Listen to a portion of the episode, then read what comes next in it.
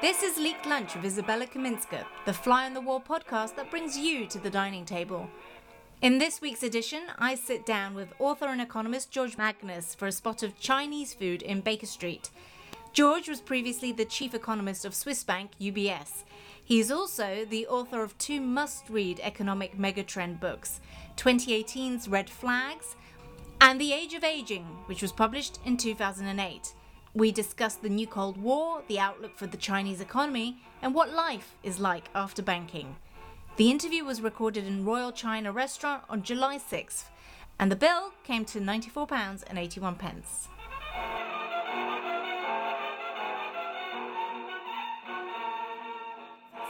Listeners, we are in Royal China on Baker Street, which is, I think, probably the flagship Chinese restaurant in um, in London. Like it's the it's the go-to one that everyone says is the best, right?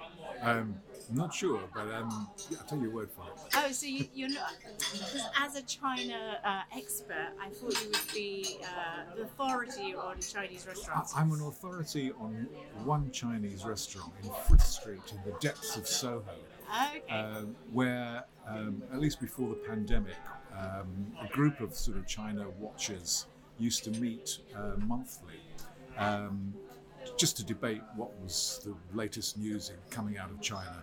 Um, it all felt rather seedy actually, because it was a sort of this upstairs room in a very kind of uh, offbeat Chinese restaurant. But the food was excellent, and the discussion was always pretty good. We've met a couple of times since, but um, yeah.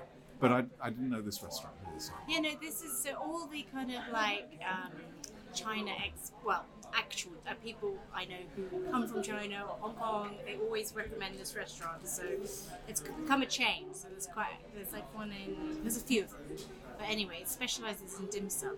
So Okay.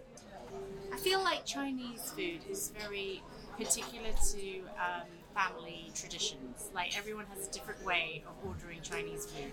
Some people just go for like platters. Everyone, I mean, very rarely do people just order a single course for themselves. Yeah, I, my sort of induction into Chinese food was probably when I the first time I was I went to San Francisco. Actually, I, I befriended a, a, a guy who was working for the company I was working with, Chinese fellow um, or Chinese American, uh, and his family had a Chinese restaurant and lunching or dining with them at this place was an absolutely incredible experience because they would just look at the menu uh, and then they just would tell the waiters to bring about you know 25 different dishes huge family uh, the, like, what are those kind of round uh, things called on the tables that they you know where the dishes go round and round Yeah, yeah, yeah. um, yeah so it is a big family kind of thing yes exactly right. we so, shall have to make do and compensate So George, what, where, how long since you left UBS now? Um, so I, I sort of I drifted out of UBS rather Yes. than left. So I, I went to a sort of a three-day week contract uh, after the financial crisis, Oh yeah. um, which never was three days a week, of course. Um, but then, uh, probably from about 2012, 2013, um, I kind of focused a lot, started focusing a lot on China. Um, and uh, then in 2016, I, yeah, we cut the cord. In fact, they just renewed my contract. Um, and um, in a sort of, I don't know, it was probably in like September. And in October, the then head of global research called me back in for a, a personal meeting to tell me that the contract had been terminated. So uh, that was rather a kind of a, not an uncommon way for investment banks to terminate uh, employees.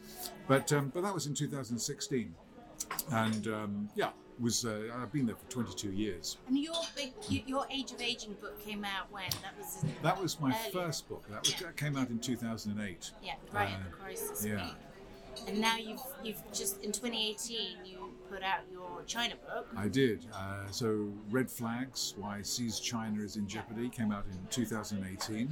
Then, um, the- Very on the like timing wise. I, I think in tw- if we cast our minds back to 2018, before COVID, I think it was people was it was still an era of pre red, flags. I think we were still it was a completely different environment to what we are now. Uh, so you were quite ahead of the curve. Yeah, totally different. So the, the you know the, the trade war as we used to know it had only just begun really. Right. Um, and uh, I think there was still quite a lot of, you know, good, positive feeling about China. And, you know, it's going to become the biggest economy in the world. You know, it's sort of a wonderful place to do business. Um, engagement was no, no, nobody really thought about disengagement. Um, Well, the Hong Kong protests had already been a thing. yeah, so that happened. That really kicked off in 2019. Okay.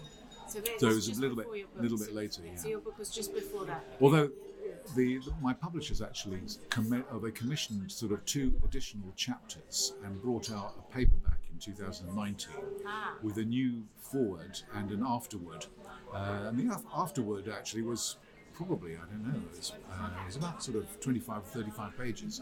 So even in that year there was a huge amount to add and actually China really has been a sort of gift that's just kept on giving.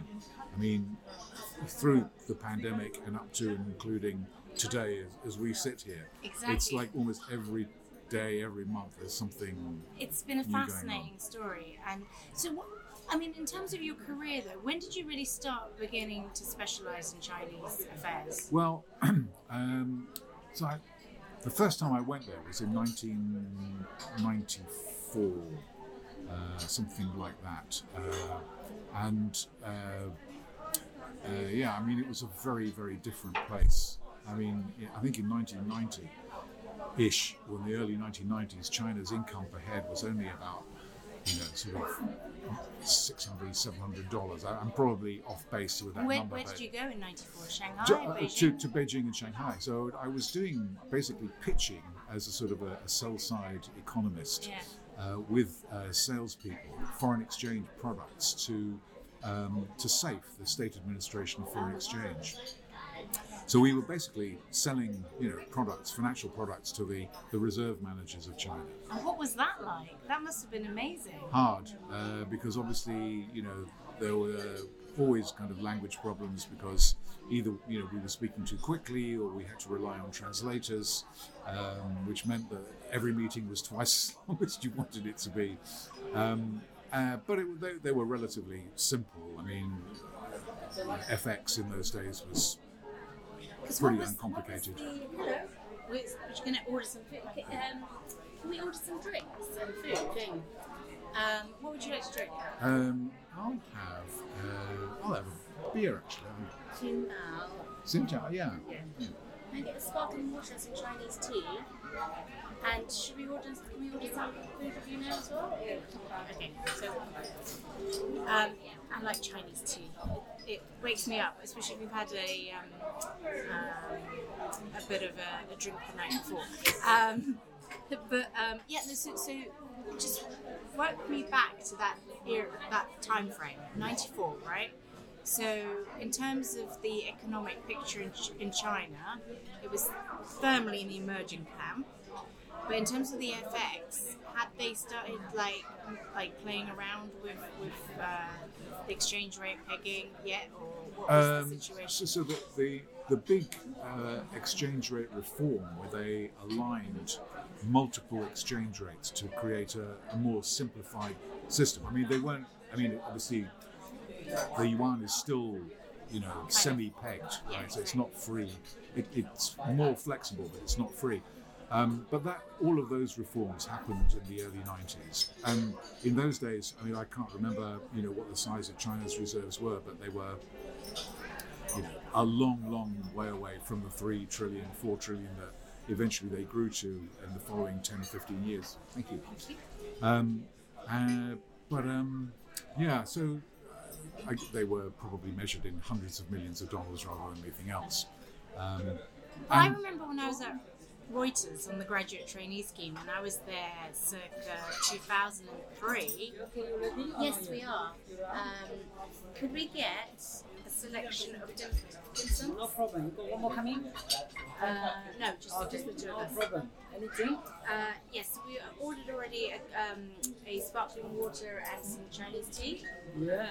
And then in terms of the dim sums, can we get? So you don't do prawns, do you? So No. um, can we get? Well, pork's all right. yeah, Perfect. Can we get some Shanghai? Yes, some papa dumpling. Yes. Um, Can we get um, the chili pork? Chili pork dumpling. Yeah. Um, the um, where was it? The um, where was it? The, Vietnamese spring rolls. oh yes, Yeah. please. Vietnamese spring rolls. Yeah. This one, the honey roast pork. Sounds And good. roast pork confirm. Yeah. Um, and for me, some sesame corn toast. as Sesame well. corn toast. Yeah. Yeah, I'm. I'm afraid I have to go corn, but you don't. No problems. Uh, should we get some special fried rice? Okay. Oh, the Vietnamese spring roll contain prawn. Yeah. Uh, No should we take the one with no, No, prawn? no, This for one, me. The, the fried rice. Vietnamese spring rolls you order. Yeah. Okay. Contain prawn. Oh, does it? Yeah. Ah, Do you have any fried? You want that or not? Yeah. Okay. We got Okay. vegetarian spring rolls, no prawn. Oh, vegetarian spring rolls. Okay. Does yeah.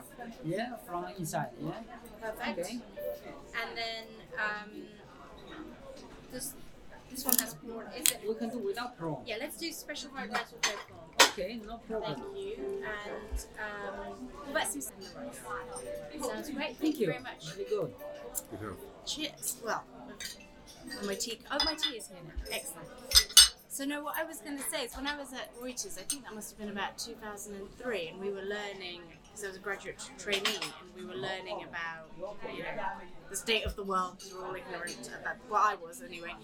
And it was about then that it was like, it was still kind of whispered. It's like, oh, did you know that China is buying all these treasuries? And it was, this was in 2003, it was still considered quite quite a novelty, um, and then it became a huge thing. Yeah, so I mean, I think it was relatively. I mean, looking back, I mean, I think it was pretty unsophisticated at the time. I mean, I think you know probably all they were buying in those days were very simple, you know, treasury bills, short maturities, um, and you know, obviously Warburgs, who I was working for at the time, were in competition, you know, with all the other big U.S. and a few U- well U.S. banks and a few U.K. banks, other banks. Um, yeah, I mean, it, And now here we are And now with here- mu- how much was the latest Well, they kind they the they had a financial crisis in 2015-16 where they lost about a trillion dollars worth of reserves. Mm. Um, so they're still, you know, it's kind of plus or minus three point something trillion, 3.1, 3.2 trillion dollars. Um, I mean, it, it, there's a kind of a little cottage industry now that's actually involved in trying to find out, you know, how the reserves are uh, being invested. Um, actually, it's not a little cottage; it's quite a big cottage industry, um, and and actually, why the reserves are what they are, because uh, evidently there is still quite a lot of capital outflow from China, um, and it may be that the reserves are being accumulated by state banks to hide them from public uh, scrutiny. Yeah. Um, so yeah, so yeah, it's obviously a sea change from where it was, you know, 20 years ago. Yeah, And um, I guess so. Your book came out in 2018. 18 and 19. And Xi came like became when when did he appoint himself dictator? No, sorry, that's, that's a A loaded, a total loaded statement. mistake. Uh, well, he Leader. he became leader in 2000, end of 2012. And then when did, when was that rule change that allowed him to stay on perpetually? Oh, so that was uh, the 18th Party Conference uh, in 2018, or the National People's Congress in 2018. So, um, So yeah, roughly so- when your book came out. yes, yeah. So, I mean, the obviously the the um, I, I'm pretty sure the manuscript had already gone to the publisher. I'm not quite sure if I changed it in time. I possibly did, um, but yeah, this was. Um, I mean, in a way, a lot was made of this this change. I mean, Xi Jinping's power uh, derives not from the fact that he's president. In fact, uh, I think probably in China they very rarely use the terms president. Yeah. Um, but his power derives from the fact that he is the general secretary of the Communist Party Right. and the head of the military commission. So even if he wasn't president, he would still be a very powerful person. Um, so the president, the abandonment of presidential term limits um, is, um, yeah, I mean, we, we sometimes make a lot more of it than it actually means, but certainly it does mean, uh, because there's this big 20th uh, Congress, a party Congress later this year, it certainly does mean that he can, provided his health allows and his enemies allow, he, he could remain President Xi Jinping of China for for life. And um, and of course that has that I believe at the time rattled people quite a lot in the market. But as someone who's obviously very au fait with what's going on, do you think what you just discussed, like the, these kind of uh, nuances about how the leadership works, do you think the market in general under like I get the impression that the market doesn't appreciate those nuances at all.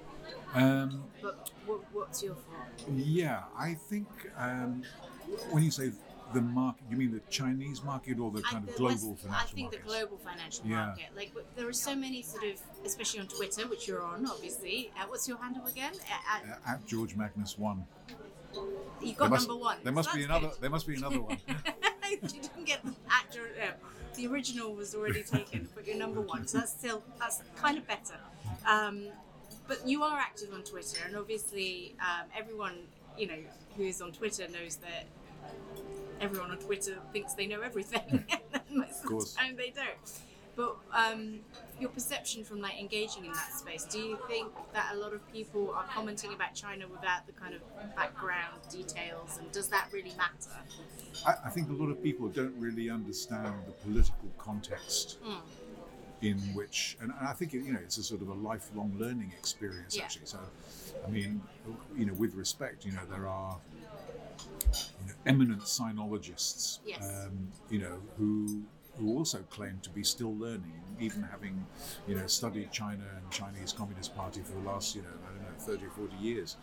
But I I think. Um, Who, who do you rate in the commentary sector on China? Like, who do you think it's worth listening to? I think, uh, I mean, I think Mike Pettis, who's um, a, Hmm. a former derivatives trader actually at a U.S. investment bank. I'm not quite, can't remember which one he was at actually, but he's um, he teaches at the uh, Peking uh, University uh, finance classes And he's co- co-written a book with And my former colleague with Matt, Matt Klein. Yeah. I think that. I mean, that was a, a, a wonderful book, wonderfully timed, uh, well worth the read. Trade wars, Yes. class wars. Um, but but Mike actually is probably, I think, one of the most astute, you know, contemporary China economy watchers actually. And Matt knows a thing or two too. So. So you you um, you bought into their thesis about the um, the idea of the trade wars being class wars. Uh, definitely, you know, and I think they they they kind of wrote about it and, and kind of presented the, the narrative and the story. I think that's what I like about, um, you know, now, now I'm sort of not at the coal face of banking anymore. I like listening to stories and narratives. I think that's really what gives economics a kind of a value. Um, you know, whether it's China or whether it's global inflation or you know supply chains or whatever it happens to be. Um, the, the kind of the, the the regurgitation of you know incessant amounts of data actually is pretty boring. Um, I mean, it's, maybe it's, it's an input that a lot of people have to be familiar with and, and, and follow. But actually, I think the interest really is uh, is the context, right? Is how you tell the story, and I think that Trade Wars, the Trade Wars book that um, that uh, Mike and, and Matt wrote, uh, I mean, does you know present a very novel approach to why, well, to mercantilism and you know trade surpluses and deficits and why they exist and So the what- political context. What yeah. was the like? What was the one thing, or not one thing? Like, what was the biggest sort of thing that you might have underappreciated until you read the book? Like, or, or was it pretty much aligned with your thinking as it is? Well, I think um, it, it, it did align with my thinking. It's probably much much better presented than I would have been able to. Um, Would you like some tea? thank you, yeah, Sorry, I'm being very rude and didn't even offer. sure. Go. Um, but I think um, I th- I like the way they also sort of they made it a kind of a global. Thing. It wasn't only about Yeah. China. It was also about Germany. It was also about kind of global imbalances. You know, I mean, we seem to have been talking about global imbalances forever. Yeah. Um, and um, uh, I think even at the time of you know, the lead up to the financial crisis in 2008, there's a lot of talk about global imbalances, but actually, I think this contextualizes it. You know, why do they exist? how they, how do they persevere, um, and what should countries be doing to try to, you know, collaborate to, to dispose of them. So I, I kind of like that whole approach really. So how do you think that uh, framing now? How, how is that impacted by the new paradigm post Ukraine and post COVID um, and the whole deglobalization trend? A, do you think deglobalization is now an irreversible force? I mean, what's your stance on that? Is it a real thing? And if it is, how is how is it going to impact China in the in the years to come?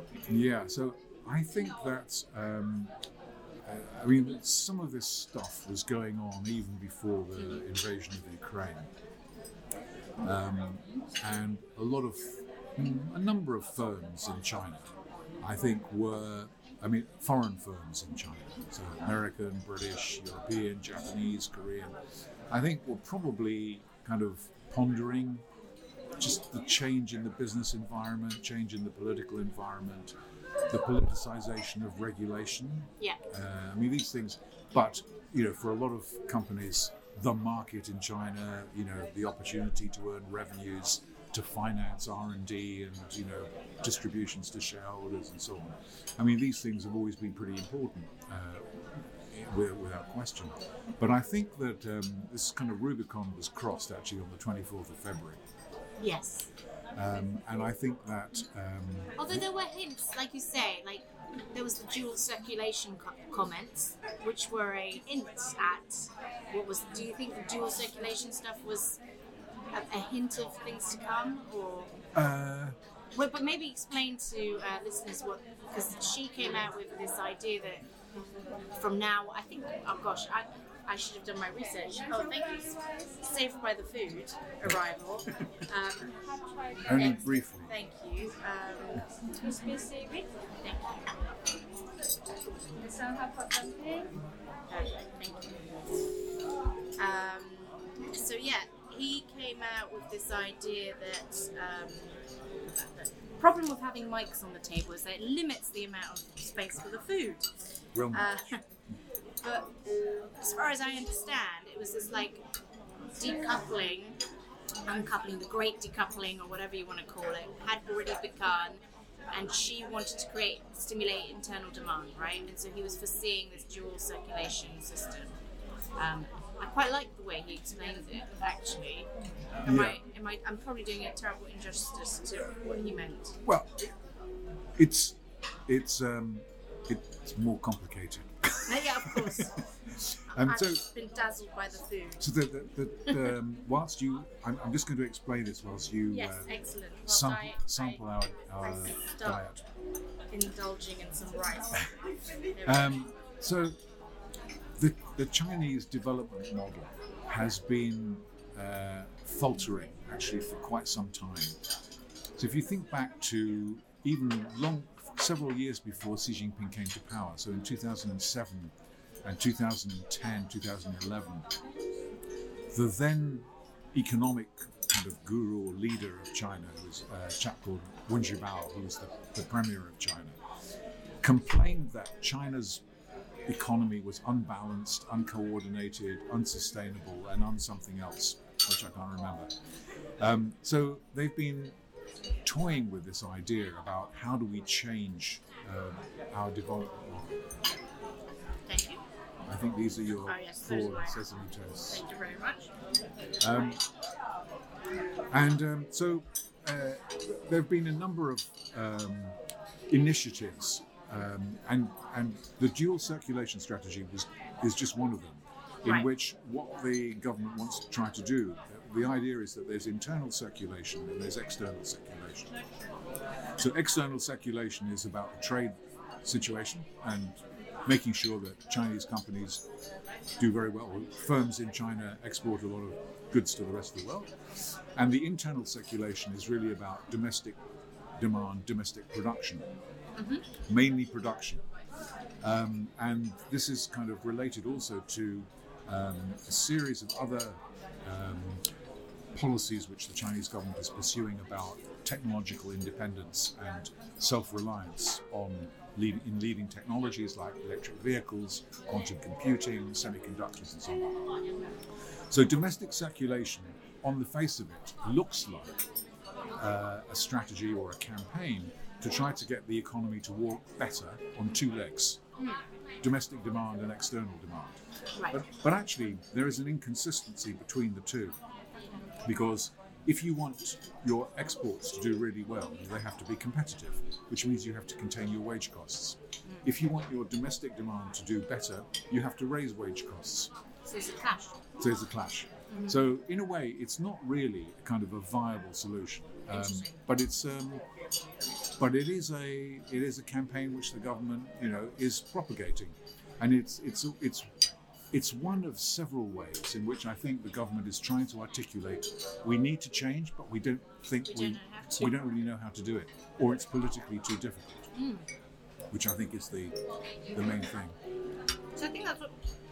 I mean, I don't want to put words in his mouth, but the impression I get from ethics is that the main challenge the the Chinese government get has is sort of not inadvertently kind of setting fire, fire to a tinderbox of like the population becoming outraged about X, Y, or Z. Uh, They have to tread very carefully in terms of not like encouraging any dis, dis, dis, disaffection towards the government, and so any sort of sudden economic demise or like increase in costs or um, anything that rocks the status quo is potentially destabilizing. Um, It's quite interesting because the and this is we were talking before about markets and about whether you know markets really have integrated the idea of what China is. I don't think that I don't think it has. They have, and maybe they don't have reason to yet. But um, China has a Leninist government, and Leninist governments are totally obsessed about supply. Um, they don't think about demand management and demand in the way that most Western or what should we say, liberal-leaning democracies do. Um, and as I think um, a number of economists have kind of made clear, you know, the share of uh, consumption in GDP in China is quite low. It's about, um, well, it, it sort of troughed at about 33, 34% um, in the pandemic, and then kind of came back again to around 37 or 38%, which is where it had been in 2010. Um, so this is incredibly low by even the standards of countries like Germany and Japan, which are very mercantilist type of economies and nations, Yeah. very sort of oriented towards you know state um, support and nurturing of, of trade and exports. Um, so if China really wants to change its development model and go to the next level, they have to do things like open up the service producing industries, they have to raise the consumption share of GDP, they have to become less reliant on investment in infrastructure and, and uh, uh, local government um, um investment initiatives. Um, I mean, it's a sort of root and branch reform in the way that the economy grows, which is which is why I think that there is kind of potentially a, a kind of a problem, a political problem, which is that you know they, they want to change, they know the model has to change, but I don't think they have the political capacity to be able to change without surrendering the Communist Party's prime mission, which is to rule unchallenged. yeah, and that is that that is that balancing act that they have to um, manage from questions. no, this is this is all fascinating. So ba- basically, dual circulation thing is the kind of rhetoric they've applied to trying to deal with these um, somewhat conflicting challenges. Um, but then, of course, COVID hit. And did you expect the reaction that they did? Like, do, did you? What's your view on um, the original reaction? Now the, the most recent Shanghai mega lockdowns that followed. Yeah. So, I mean, this has obviously been um, a huge kind of source of tension and rift uh, between China and the rest of the world, or much of the rest of the world. Um, so, I think the if you think back to sort of late 2019, 2000, early 2020, when um, the you know first discovery of, of uh, COVID was suppressed. I mean, I, I don't think, looking back with hindsight, I don't think anybody was going to be surprised by that. That's precisely what happened with SARS as well. Um, but the zero COVID policy obviously um, has been was for China a, a source of, of of great sort of you know peacock style kind of boasting. Look how well we've managed to suppress this, um, and you in the West, you know, you completely screwed up. Lots of people died and so on. Um, so I mean, I think that's all kind of well understood. But um, I, you know, I don't think we can um, dispute really that uh, as far as the numbers go, if we believe them, If we believe them. yeah. that that China obviously has managed to get away with far fewer fatalities than uh, than we have experienced. What, what, what is your view on the statistical, um, like how, what, how much, how, oh, there we go. How, um,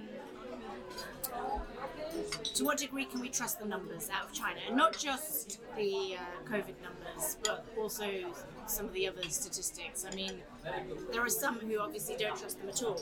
But, um, Well, I think the I, I don't. I, I can't, you know, I'm not a public health expert, so I, I can't really judge whether the uh, the COVID fatality numbers and others are, are accurate. Accurate. I mean, people whose research I follow um, seem to think there are questions about um, some of the numbers that we were getting out of Wuhan in 2020. Um, but um, I mean, in terms of the sort of overall quality of, of economic statistics that you get in China, I mean, they, they produce copious numbers of statistics, as you'd imagine, and many of them are perfectly fine, I mean, or fine enough. Uh, but some of them, particularly the kind of the, the ones that most people follow, like GDP, uh, are clearly not good. You know, they're manicured. Um, there's no volatility or uh, cyclicality in the data, um, and you can't really tell uh, even now, even now. And in fact, I would say especially now because um, we're waiting probably sometime in August, uh, maybe early September, the, the data on China's second quarter GDP. So this is the time when Shanghai locked down, part, large parts of Beijing locked down, other cities locked down, um, and um, you know a lot of the kind of the anecdotal numbers that people looked at are absolutely dreadful. But the question is, how, to what extent will the government be willing to acknowledge it? You know, in terms of its official read, we'll we'll see. So were you expecting China to um, join force, not join forces, but like support Russia to the degree it did? And, and, and tell, because you wrote a, um, a blog recently about the West sort of underestimating how, um, you know, the degree to which China might go all in with Russia. And also, obviously, the Olympics were in February at the time, I think nobody, I mean, the consensus in the market was very much that there wouldn't be an attack, I would say. I don't think, even though there was the data coming, but the relationship between Russia and China was still a bit ambivalent until we got to the. Um, to the Olympics, right? And there was obviously, I think now we know that there was some sort of agreement where Russia sort of said, "We'll wait until that's done before we attack." To what degree does that now? Um, I mean, can China come back from that? Um, I Does it want to come back from that? Will it even be forgiven? Uh, well, I don't think. Um, I, I don't think I can see a way back. I mean, the um, when they when Xi Jinping and Vladimir Putin had their um, whatever it was 38th meeting just before the Beijing Olympics kicked off. Um, they issued a, something like a, I don't know, a 5,000 word statement which was a sort of um, a, a mark of their what they call their deep friendship Yes. and um, um, and it was really, I it was quite unusual. Um, I mean, lots of people try to find templates. I mean, we all do this because we want to know what are the historical parallels and has this happened before and what happened last time and so on. But the only parallel I can really think of um, that contextualizes the Sino-Russian agreement uh, is it basically came to me when I was reading, and I'm still reading, a tome by um, a historian called Richard Overy called Blood and Ruins, which is a sort of a, an extraordinary uh, narrative about the Second World War, which, which he claims started in 1914 and ended in the 1960s. But that's another story. Um, but he described it as basically the last imperial war in which Germany, Italy, and Japan had different reasons, but all tried to change the world order. Yeah. They would not accept the lessons of the Treaty of Versailles and so on. And I think this is what China and Russia basically now see their mission as, which is to change the world order. Uh, so, you think they've they've um, they've pulled it wrong, right? They were expecting us to be weaker or more obliging to their power play than we than we were. That's that was the thrust of your argument. yeah, so I, I think it's, it. well, I mean, you have to take a slightly longer view. Um, I mean, I think for the moment, I think things have obviously not worked out according to plan, right? So the you know spirited resistance in Ukraine, you know, it turns out not to be a cliche, but actually it's about people who really care about their country being invaded. Um, best laid plans of the Russian military uh, have been exposed as being rather sham. Um, and um, and the response of the Western or liberal-leaning democracies in terms of applying sanctions is certainly something which took us by surprise and would have taken them by surprise too. So I think for China there are lots of kind of interesting lessons to be drawn from this, but I don't think they will be detracted at all uh, from seeing the current time as an opportunity to exploit what they see as the terminal decline of the United States and the Western world. How do you think they're going to do that now? What's your like? How how will that ex- exploitation happen? When you see it in the internal, we're, we're not as exposed to the internal propaganda in China, but you certainly see massive Chinese footprint online with this kind of continuous sort of, well, I guess the a continuous sort of uh, pro-China PR. Um, you know, these uh, commentators, you don't know whether, who they are, where they are. They pop up everywhere, and they always give you the positive spin on any story. Um, meanwhile, there's a sort of general um, encouragement of Western self-loathing. Um, so there's the propaganda side of it, but what do you think strategically in terms of the like, you know, maybe in terms of corporations? That's a good way to uh, think of it. So like Tesla, on one hand, there's this mercan- me- mercan- mercantile like ongoing perspective, but yet Tesla's expanding in China, but then they're making it really difficult for China for Tesla to expand in China. Um, but the market is still alluring, so they maintain their presence. Um, but at the same time, domestic copycats are coming up everywhere. So is it a is it still the sort of situation where they want to lure Western companies because it gives a, a good insight into how to replicate a lot of um, the technologies internally? Do they still need to do that, or will they eventually just freeze out Western companies completely? Yeah. Uh, so this is kind of interesting question because um, certainly, probably because of my kind of finance sector, um, you know, origins, as it were. Um, I've been kind of particularly interested in the, the position that companies like, um, we allowed to mention names?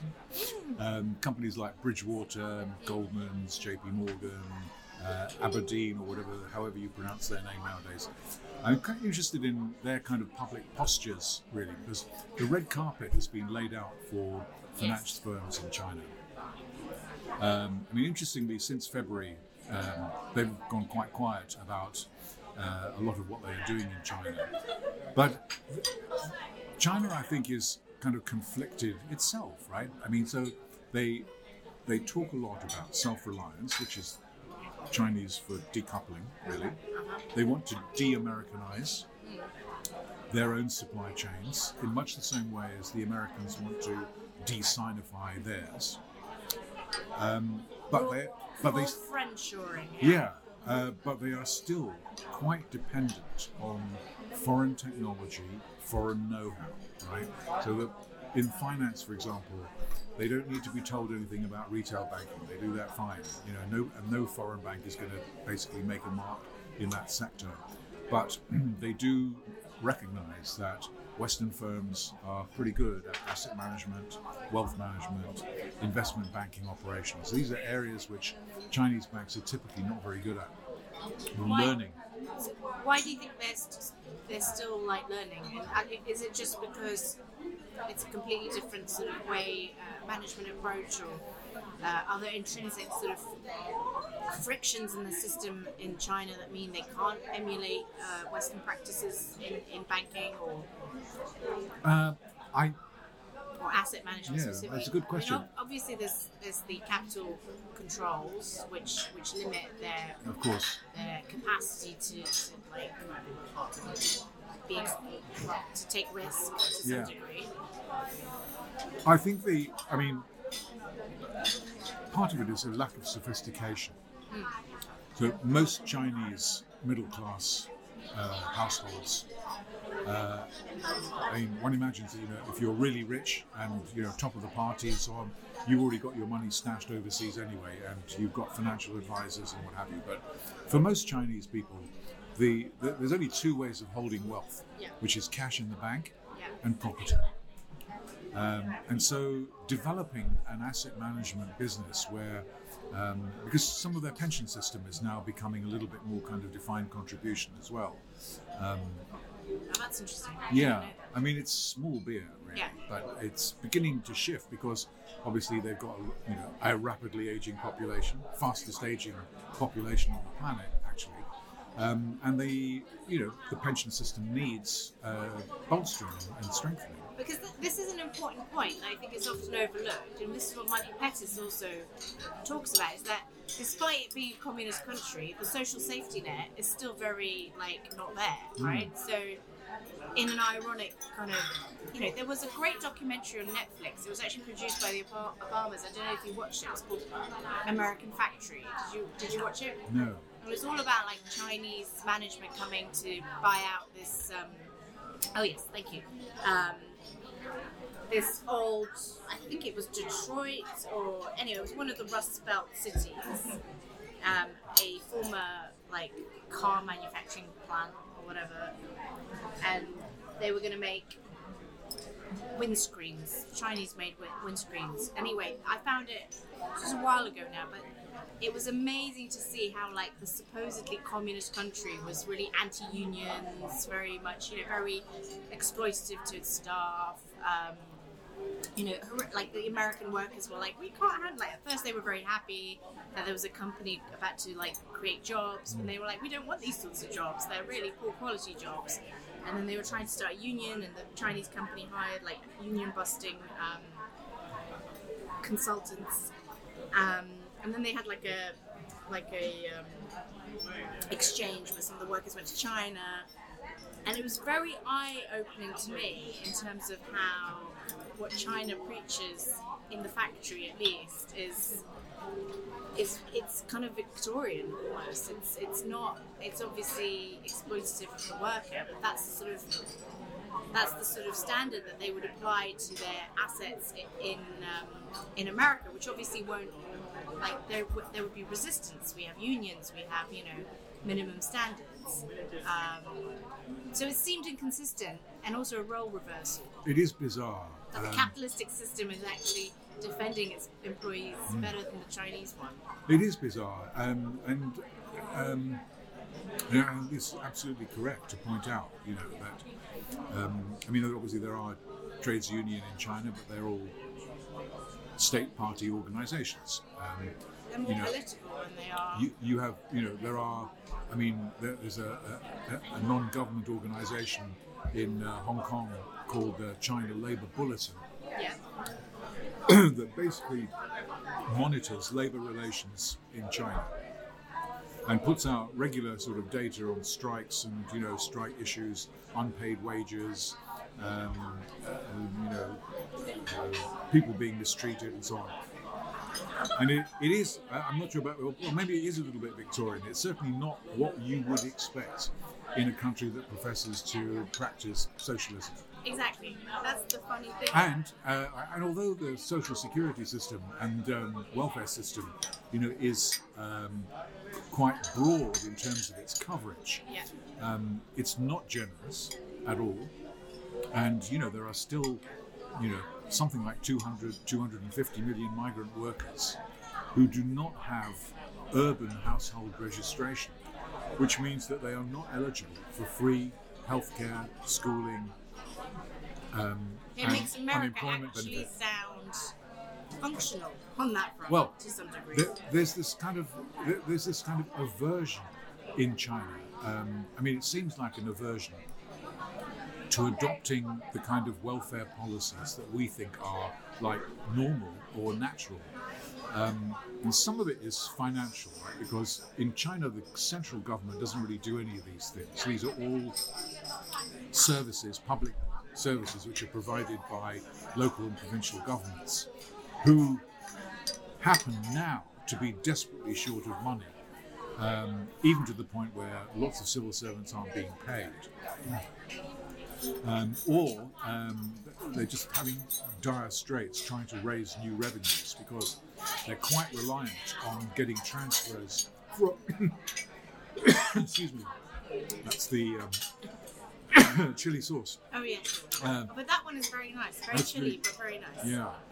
Um, but they get but they get transfers from Beijing, and they're also very dependent on property uh, land revenues, Yes. which are in the toilet basically because of the slump in the property market. Yeah. So, in a How long sense, slump? How, how long has the slump been going on? I haven't been tracking it. uh, it, the, it really began to go pear-shaped. Um, I would say middle of last year with uh, Evergrande, yeah. the second biggest property developer. And obviously, since then, it's just been like snowballing through the real estate sector. Yeah. How how exposed is the West to that?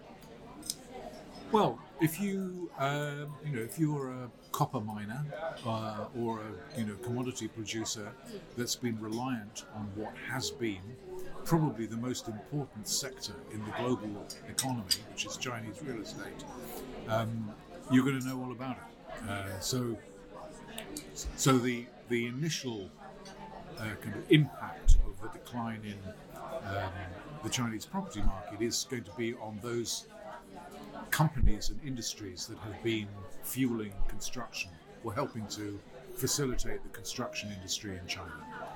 Uh, but actually, of course, there are secondary effects too, because if households become more cautious in terms of their spending because of worries about house prices or you know mortgage obligations are too demanding and so on, then of course Chinese demand suffers as well. So we all get to feel it one way or the other. And it, this is not just a kind of a t- temporary uh, kind of blip, because the you know Chinese property has been through decades without any material downturn, and um, and the demographics are poor. The indebtedness of the sector is terribly high. Um, the old methods of stimulating the economy through property just aren't available anymore. Do you still get those ghost towns? Own... Sorry, so something went down the wrong way. Yeah. Do you still get those ghost towns where they overdevelop them, anticipating demand? There isn't still the focus on that that there used to be, largely because with time, um, some of these so ghost towns basically have filled up uh, with, um, you know, people. Right. They did. Ha- they did end up. Yeah. But nevertheless, the vacancy rate in Chinese real estate across the nation is still around 20%. Um, and of course, in some parts of the country, it's much higher than that. Some parts it's much lower. But, uh, but there are several uh, places where vacancy rates are very high. And of course, in commercial real estate, that uh, the bottom is it's actually now beginning to fall out of that as well. Yeah.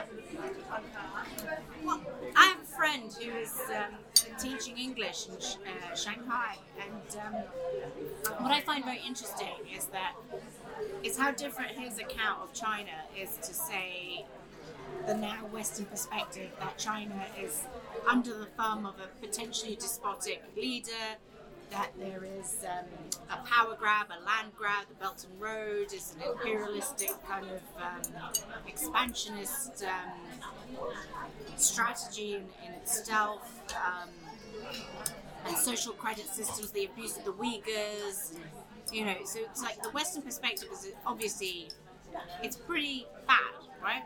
He he, I mean, you know, I don't know, I haven't been there, but he he finds an excuse for almost everything, and he says that net net, his life in Shanghai is so much better than the UK. Uh, that there isn't the sort of social um, oppression that uh, we perceive there to be on the ground there, and um, I think the social credit system hasn't yet been properly rolled out in Shanghai, but um, or maybe I'm wrong. But last I looked, it wasn't. Um, but I was quite surprised by how there is there's almost like a a complete sort of it's a mirror perspective. Like if you're not, you know, the West the Western narrative is very much you've got to be aware of China. They're going to roll out the yuan. It's going to kind of um, oppress everybody. What do you think? What do you think about all these tales? Well, uh, I mean, I've, I've got a particular view about the e-yuan or you know the internationalization of the renminbi. We can perhaps come on to that, but I, I obviously I can't really comment about your friend's kind of observations. I mean, there's no thing, there's no question that you know that China in in, in Chinese big cities like Shanghai. Actually, there is no Chinese big city like Shanghai. Uh, so I, I think you get probably a quite kind of um, slightly biased view of what life is like. You know, income per head in Shanghai is probably as high as it is in Portugal. So, the quality of life on average is pretty good. And um, and anybody you know that's been to you know Beijing, Shanghai, Chengdu, you know Chongqing, and you know Shenzhen, and so on, the, the normal uh, kind of tourist uh, or places where people go. I mean, it, it feels like it's a modern country that's catching up very quickly, and I, I don't think anybody's trying to take away from China its accomplishments. But at the same time, I think where Western skepticism, I don't think, and I think it's where if Western skepticism is, you know, the economy isn't working. I mean, the answer is, it kind of is working. It's it's running into a lot of roadblocks, which I think are going to become increasingly pressing during the next decade. Um, but I think the issue really is about what China's ambition is. Yes. And what do you think that is? So, well, I think, I mean, they, the stated ambition is to be a, you know, a kind of a prosperous society by 2035, which is halfway between the centenary of the Communist Party and the centenary of the founding of the People's Republic. And then by the middle of the century, to basically uh, prevail as a, a, the, the global power par excellence. I mean, I think under Xi Jinping's rhetoric, I think they really think that by the middle of the century, China will be number one in almost every respect, or in many respects. So, lots of questions about that. One, you know, is that realistic? Basically, based on what we think, the way that we think we can extrapolate China's economy, I don't think it is realistic. Oh, interesting. And number two is what are the implications for the rest of the world? What happens if, say, the World Trade Organization, the IMF, the World Bank, um, other institutions become reshaped and reformed to function the way that people think the World Health Organization and um, maybe the Human Rights Commission are being changed from the inside, massaged, yeah, Yeah. Um, by by China's influence. Because quite clearly, you know, we, are, I mean, people may try to sort of brush this under the carpet, but you know, we are involved in an adversarial struggle over values, Yes. beliefs, standards, and um, we just have different ways of looking at the world. You know, It's very different to the Kissinger years. it is. and I think that is the big shock that has happened post COVID. And for me, it was quite sudden because I, I, I- you know, I'm I watch China, but I'm not as specialised in it as some. Um, and I, I think it, it was such a forceful about turn in terms of China was our friend, now it's not. Nobody, unless you're watching the space, it, it really happened quite suddenly, and it, it went from like kind of trade war side of things. Do you think it would have happened regardless of Trump? Or did Trump just like accelerate things? I yes, I think he did. Um, I mean, I think even during the Obama administrations, I mean, there were uh, pe- people who were kind of rather skeptical about what they thought was sort of the soft side of Obama's foreign policy in this respect. Um, so maybe maybe it was inevitable because because one because Xi Jinping was in power and he clearly wanted to give the Communist Party a boot up the backside, um, believing that in the previous decade it had been decadent, corrupt, um, and allowed discipline to slip. So he came into office with a quite clearly ideological agenda which people didn't want to acknowledge.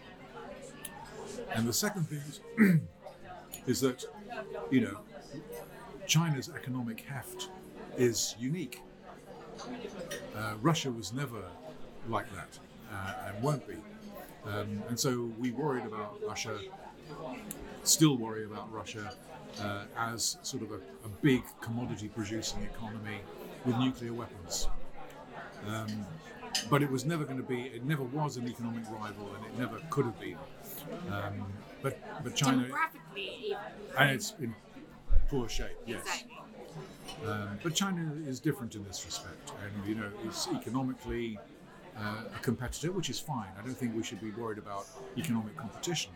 Um, I think what we do worry about is economic competition that's that's foul rather than fair. Um, you know, where where rules are kind of biased. Uh, and where actually China, you know, I mean, it's it's not a sort of a revolutionary power to use the sort of IR term. It doesn't want to kind of destroy the system and rebuild it. It wants to remold it and uh, have it work more to reflect China's interests in standards and systems and uh, you know tech technology, the, the way in which it administers technology, data privacy, and usage of data and so on and so forth. I mean, these things are going to become what, what they are already. I mean, extremely sensitive um, matters on which we will find it very difficult to to align our interests. So, regarding um, that sort of influence operation, um, how, I mean, to what degree do you think there is now a problem in terms of Western? Like, I mean, is it fair to say that Western institutions have been infiltrated by Chinese uh, agents or you know, or influencers who are trying to help us self-sabotage and and, and forward Chinese ad- ad- agendas. I mean, is, is it as bad as that? Um, And which which institutions are more vulnerable to that? yeah, the seeking to influence people and governments is something that we all do, right? I mean, the Brits do it, the Americans do it, the Germans do it, um, you know, the Japanese do it, and so on. So, using your diplomatic channels, using your, you know, influence abroad to try to sort of peddle your narrative and get people to fall in line with that. I mean, it's something which is, you know, it's not unique to China. We all do it. What's probably changed in, or come to light, I would say, in recent years, is that what China also seems to be doing is interfering in people's political and educational systems in ways that may not always meet standards of legality. Yeah. Um, so the funding of politicians. Um, the, uh, I mean, this is a big issue in Australia, or has been a big issue in Australia, um, and uh, but we also have uh, you know examples of it here in the United States and in Europe, uh, where educational institutions um, have um, had a purpose that's not just providing Chinese language education and you know education about China, but actually to keep to spy on Chinese communities, to spy on Chinese students, to um, uh, sort of influence the uh, campaigning and narratives propagated by local politicians and companies.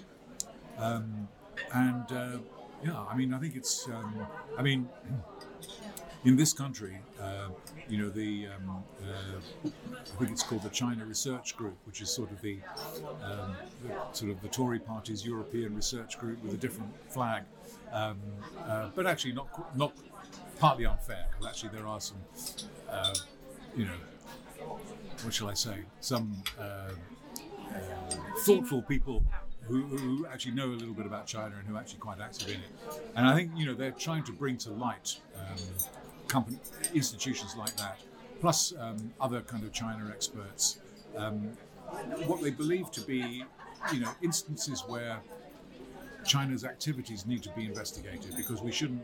You know, we're not allowed to do things like that in China, and we may want to ask whether it's legitimate and right uh, for Chinese state agencies and party agencies um, to have kind of free rein to, you know, act in their own interest in the way that they do, or alleged to be doing in, in our country, in our governments and societies.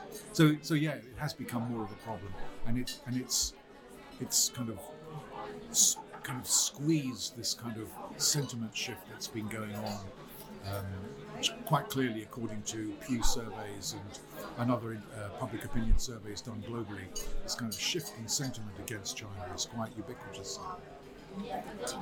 Do you think, though, China allied with Russia and India as a kind of power bloc, can we can, can we compete with that? China on its own is one thing, but if mm. it's aligned with, if India currently is kind of in the middle, it's it's not it's not put all its eggs in one basket yet, but it's certainly being more neutral than other areas, right? I, And India is kind of a key inflection point. it is, and um, in fact, I, I wouldn't lump India together with China um, at all. Actually, in fact, Well, they, there is a there's an adversarial relationship, there is, yeah. But it's a kind of enemy's enemy friend thing because at the moment they're obviously still taking Russian oil, and um, there's an there is undoubtedly an adversarial relationship it. I mean, India. If you watch Indian uh, um, media, and I, I do because I I don't know if you've come across WION. It's their kind of RT equivalent, or whatever the you know national broadcaster in Right. English. I really enjoy it because you get a completely different perspective. They're very argumentative. They are they are argumentative, but they are also um, very matter of fact. But in terms of China, they're like it's clearly biased against China. It's very it's to me that's how it comes across. Um, and yet, because of the Russian sort of open, open-mindedness towards Russia, and then obviously China being open-minded, there's a sort of enemy's enemy. Yeah, I think. Um, I mean, I think obviously the Indians have been kind of fiercely independent for since independence, um, and um, uh, you know, leading nation of the non-aligned movement, as we used to call them. Um, and obviously, there was a bit of a sort of a brouhaha about you know uh, the sort of reliance on Russia for arms and so on. I, I don't know. I mean, the future, I think, is about who can win India over, or at least um, appeal for India to align its interests more often than not with their own. And so India's, The West still has a good chance there. I think so, because I mean, India, I mean, even. Obviously, previously British you know, empire. Yeah, I mean, um, obviously there, there are kind of qualms about Modi's version of democracy.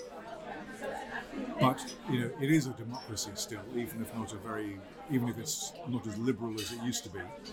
Um, and I think India's membership of the so-called Quadrilateral Alliance, which is United States, India, Japan, and Australia, um, is an important uh, part of whatever America's Indo-Pacific strategy in the future is going to look like. Um, and um, I, I'm pretty sure that the you know American well the State Department's objective is to try to wean India off its reliance on Russian uh, energy and arms. Um, One of its main refiners is obviously called Reliance, so that's just a bad joke. Yeah. Um, but yeah, no, I- no, I, I, I can see that. But okay, so in terms of like now, where we are now, um, oh, and actually, oh, oh, I'm actually quite full now. Do you want? no, I'm, I'm pretty much done actually. Okay. Um, what's the demographic situation in, in India? Um, well, they are the kind of demographic darling, if you want to put it that way, in the sense that um, you know their their working age population, aged 15 to 64, is going to grow in the next 25 years by as much as the entire stock of working adults in Europe, east and west. Wow. So they have a lot of a lot of young people. I mean, so the, the so-called demographic dividend, which China exploited so well, is definitely passing to India. And obviously, the, the trick for India is to create jobs for these people. Otherwise, you know, they could find themselves in a lot of trouble. And what about? Which is why, by the way, it's interesting to sort of tie this up with decoupling and supply chain diversification.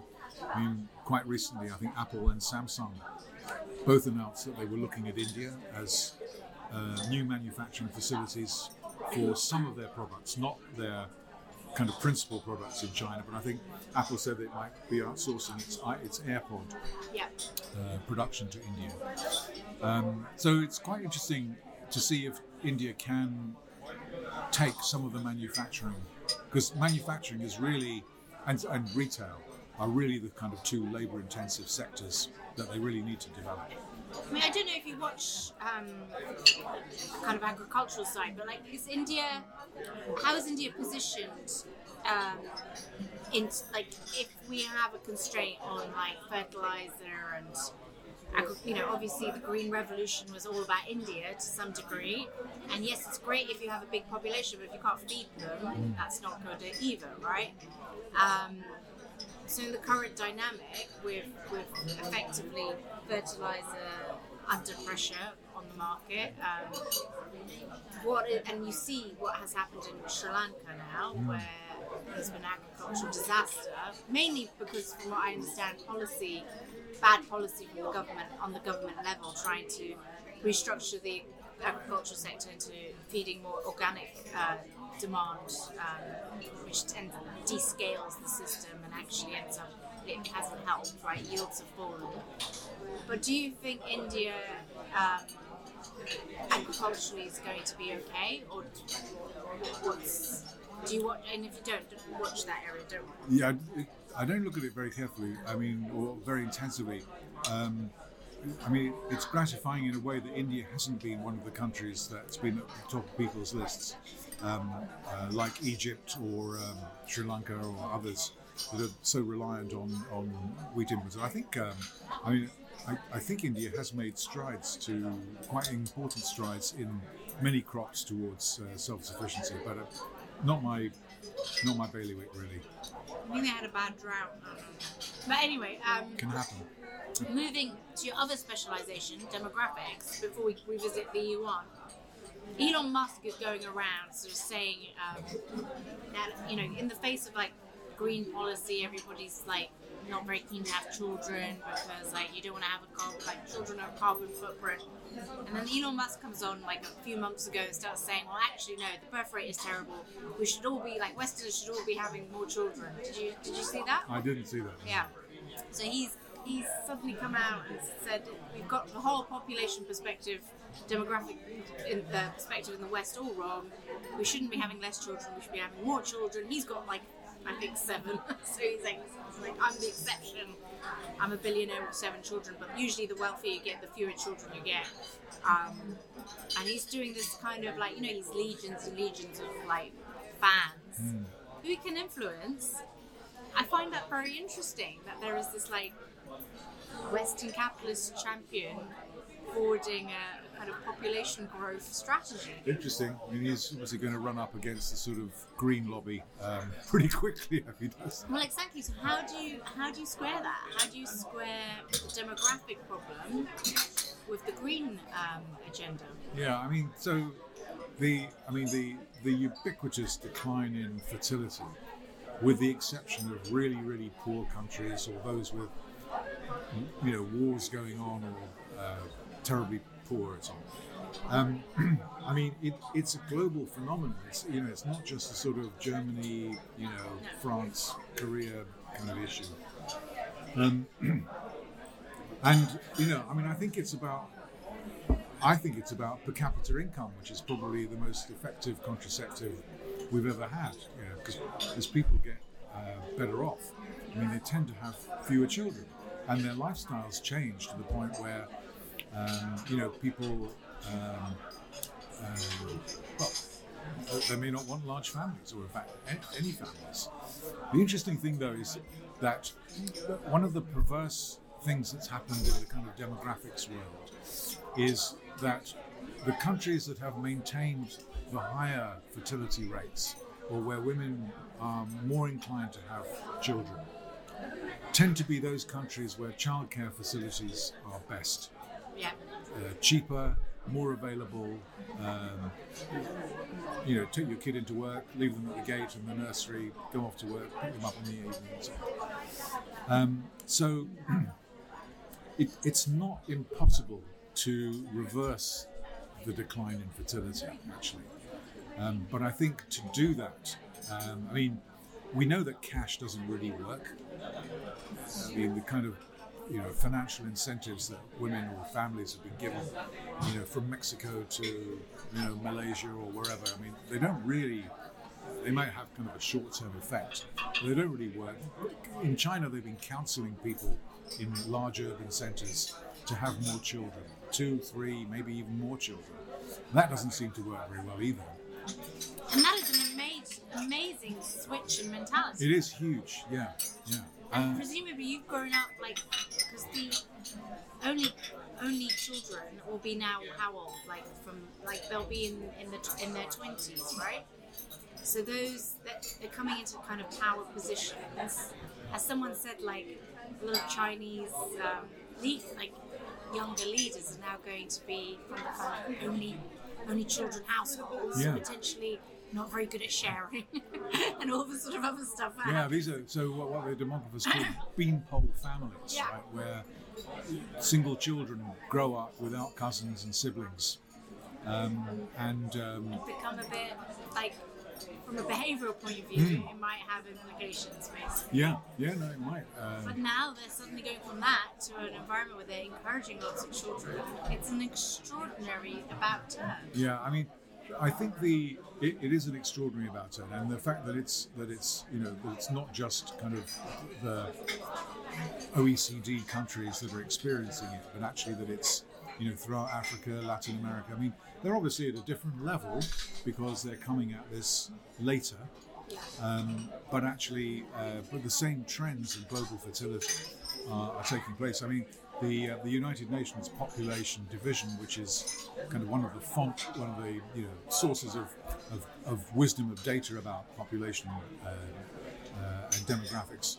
I think they think that you know by I mean, they, they have a kind of a central projection, which is that by the middle of the century, that the average fertility rate will come back to around 1.6, 1.7, something like that. But actually, they have a low variant where it never really recovers. It's amazing. And? Why do you think? I mean, I mean, obviously it's hard to nobody knows, but like, do you think there's a climate change factor involved? And like, do you think maybe in the West more so? Like, do you think people do see it as a trade-off? I don't know. I have to talk to more young people. Yeah. Uh, I mean, But economically, do you see it as a trade-off? I, I think I think there is an economic problem, right? I mean, I think there's no question the pandemic basically put people. I mean, we saw big fertility slump in Which was everywhere. the opposite of what people were expecting. Is that Yeah. people were, oh, at home, nothing to do. We'll have Yeah. a huge baby Yeah. boom, So and it never happened. No, because there was a big erosion in fertility during the pandemic, and obviously, uh, I mean, if you look at a number of, you know, look at the now cost of living crisis, energy crisis, um, you know, uh, threat of recession, rising unemployment. I mean, these things aren't exactly calculated to basically give people confidence about saying, let's have a bigger family or let's have a, you know, family. I mean, obviously, people will continue to want to have children, but I think if you were contemplating a second child or a third child or a fourth child, you might put it off. I mean, I don't know, my, my guess. Yeah. Especially when uh, social facilities or childcare facilities are being pared back. Because that's absolutely key, I think. So economically, though, um, if we don't get back to replacement rate in the West, we have to. I mean, I was on a panel with Vince Cable, and he was saying the West will have to just take more immigration, which then opens up a political can of worms. Um, and the immigration is also going to be um, under pressure. Like there will also be a pull because of climate change as well. Um, and if the political perspective doesn't accommodate that, then either you're going to get hardship because of democratic decline and cost of living will just, especially for, presumably, cost of living will go up because you won't have enough labour. Or you end up with, um, with, well, I, I, I mean, what, what, uh, Yeah. I'm muttering No. because I'm kind of trying, but, but the, Vince's point was eventually, even if it's unpopular, you're going to have to force immigration into the country to, to do the replacement rate. I'm not sure about that. I mean, it, it is a political can of worms, and we don't know that in 20 years' time it'll still be the same political can of worms. But as the kids say nowadays, it is what it is, and so we have to accept that it's very difficult to use um, this particular route of, of migrant workers, more immigration, because it's being resisted in so many places. But in a sense, I think that Vince Cable is wrong about this because unless you have already, uh, it, it kind of de- whether it's a useful tool depends on your um, the, the underlying fertility in the country Right. and what your labour force projections look like. So, for example, in countries that have relatively higher fertility rates, like the UK, uh, Australia, Canada, the United States, the projected shift in the working age population over the next 20 or 30 years, I mean, it's meaningful, but it's not so awful or dramatic that it couldn't be helped by higher, slightly higher levels of immigration, maybe not dramatically higher. But in a lot of countries, the level of immigration that would be required It's just on another level. it's just don't even think about it. It's just not going to happen. Um, you know, for example. I mean, they started to become a little bit more um, accommodative about immigration in Japan, actually. But it's from a very, very low base, and it's really not going to make that much difference. So they, you know, there, there are only three coping mechanisms that you can deal with the consequences of not having enough children. You import the labour, which is immigration. Women and oldest people tend to be underrepresented at work, so you could make it more attractive or um, uh, appealing for people to either come back to work or, or stay out in work. And productivity. So if you could switch on a productivity bulb, um, you know, from one day to the next, all problems solved. But obviously we can't do that. We have to do. Yeah, what is your view then on product productivity? Because I was actually just uh, thinking about that. Today because I read a piece in the Sunday Times arguing that um, the stagflationary environment might actually be good for productivity. Yeah, actually, I'm. Uh, I mean, abs- abstracting from the current and prospective, you know, economic environment, I'm actually not that bearish about productivity, and I don't really know why. I just think it's. I just think that it would be extraordinary if we are, if, if what we're experiencing in technology is as dramatic as we think it is, and if it's going to become, if it's going to if, technology is going to go from the you know page 15 of the newspaper to page one and you know it's going to go from the, the creators of technology to the boring bits of the economy and retail and transportation distribution wholesaling then we will see productivity enhancement in years to come but it's very hard to say in you know sitting here in sort of July, June July 2022 you know this is going to come, it's all going to fall into place within the next one to two years because I don't really know that it will. Um, your I suspect that it will come. What's your preferred um, explanation for why productivity has been suffering for so long? Uh, well, I think that um, one, I mean, in no order of order, um, overinflated expectations, like it was all going to happen quickly and it hasn't really happened. In other words, the diffusion of technology from the, the you know, the creators of tech and to, as I said, the boring bits of the economy. That's really where you get your kind of productivity bonus from. So the deployment hasn't fully penetrated yet. Yeah, Okay. Um, the second reason I think is maybe um, regulation, and uh, I, and I think a lot of this has to do with what happened after the financial crisis. Um, so there are a lot of, I mean, there is a lot of red tape. There's a lot of regulations being put into place. A lot of uh, kind of compliance. Um, I mean, I'm not saying these things are wrong. Yeah, well, that's the thing, is we have to learn to. Yeah, I mean, I'm not saying that we shouldn't have done it. I'm just saying that in in in some areas, like in finance and in technology, where um, we, you know, we've reacted in certain ways because we think we need to and have to, um, but there has been a, a price to pay, which is, uh, you know, a decline in productivity. So But- thi- this is where it becomes a little bit vicious circly because if technology then like gets around those regulations to make it more efficient again, then the regu- regulations become non-effective effectively, which then opens up the same can of worms that you had before the regulations were in place. So because a lot of like so much technology is now focused on you know uh, regu- reg tech as Yeah. they to call it or Yeah. dealing with compliance or you know um, getting around those regulations if it, it all feels to me a bit like um, missing the point because the regulations there to slow the system down because if we don't slow it down humans make bad decisions and um, allocate capital badly or open expose ourselves to predatory you know, you know zero sum or negative sum exploitation of capital whatever. Um, regulation comes in and protects everything but there's a cost to that and then the incentive it's just like a merry-go-round It is. then It is. So, so it's, it's as well not to get overly hung up on regulation. I, I was just saying. no of- no of course You know, so, so overinflated expectations, regulation has had an impact. You know, that can change too.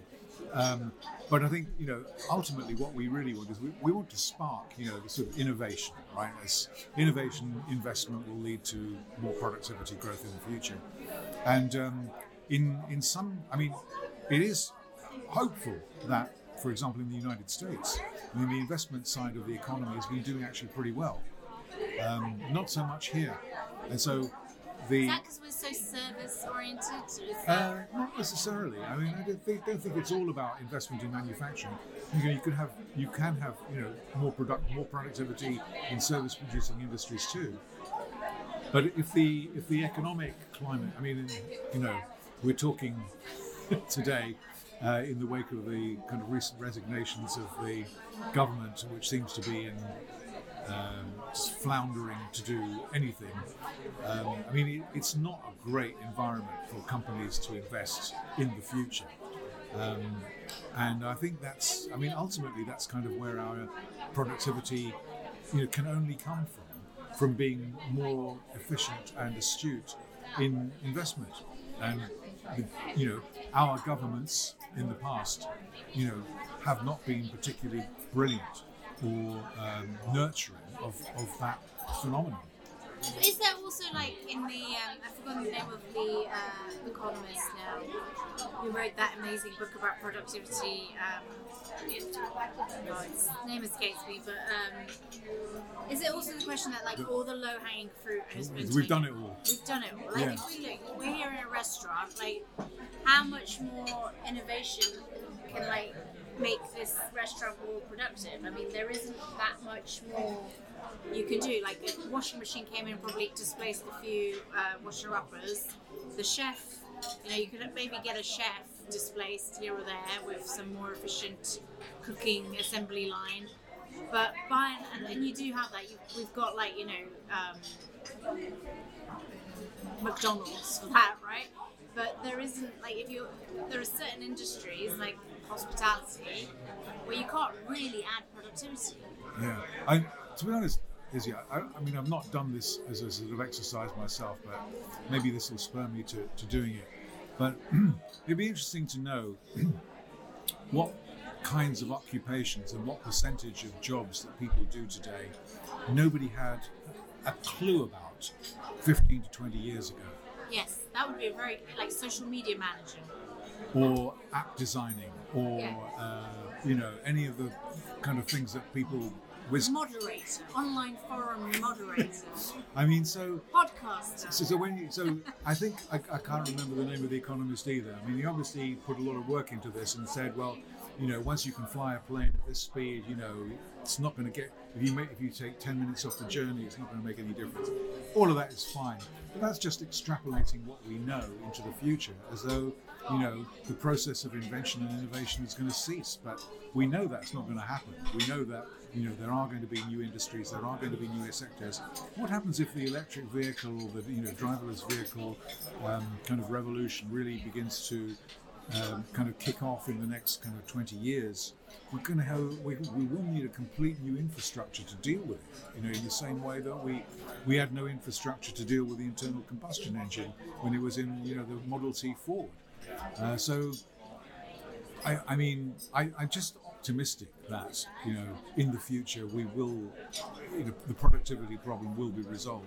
And maybe it needs maybe, maybe hard times are the times when people really Well, they uh, do say to make things happen. necessity is the mother of Invention, invention. yeah. So I, I agree. I think like now might be the time where technology and innovation might. I, I, my my sentiment is simply that like innovation can be good or bad, and criminals are very innovative, but they don't really add to the economy, right? So it's about where you direct innovation that matters as much as uh, innovation itself.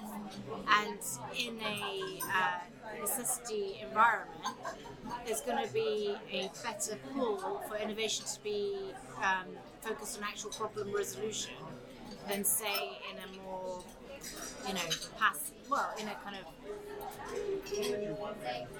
comfortable environment where really it's more potentially focused on predatory activity and, and maybe even um, rent, like you know financial a lot of a lot of innovation has happened in fintech. Speaking of which you know, crypto being one of them but is crypto really a positive sum I mean, I know you don't look at it specifically, but what's your general view on crypto? Yeah, it's sort of passed me by a little bit. Um, um, maybe just. So you know, don't own a load of Bitcoin? No, I don't, and maybe that maybe that's why I'm feeling so sore about it. Because I, you know, maybe I would have got out in time.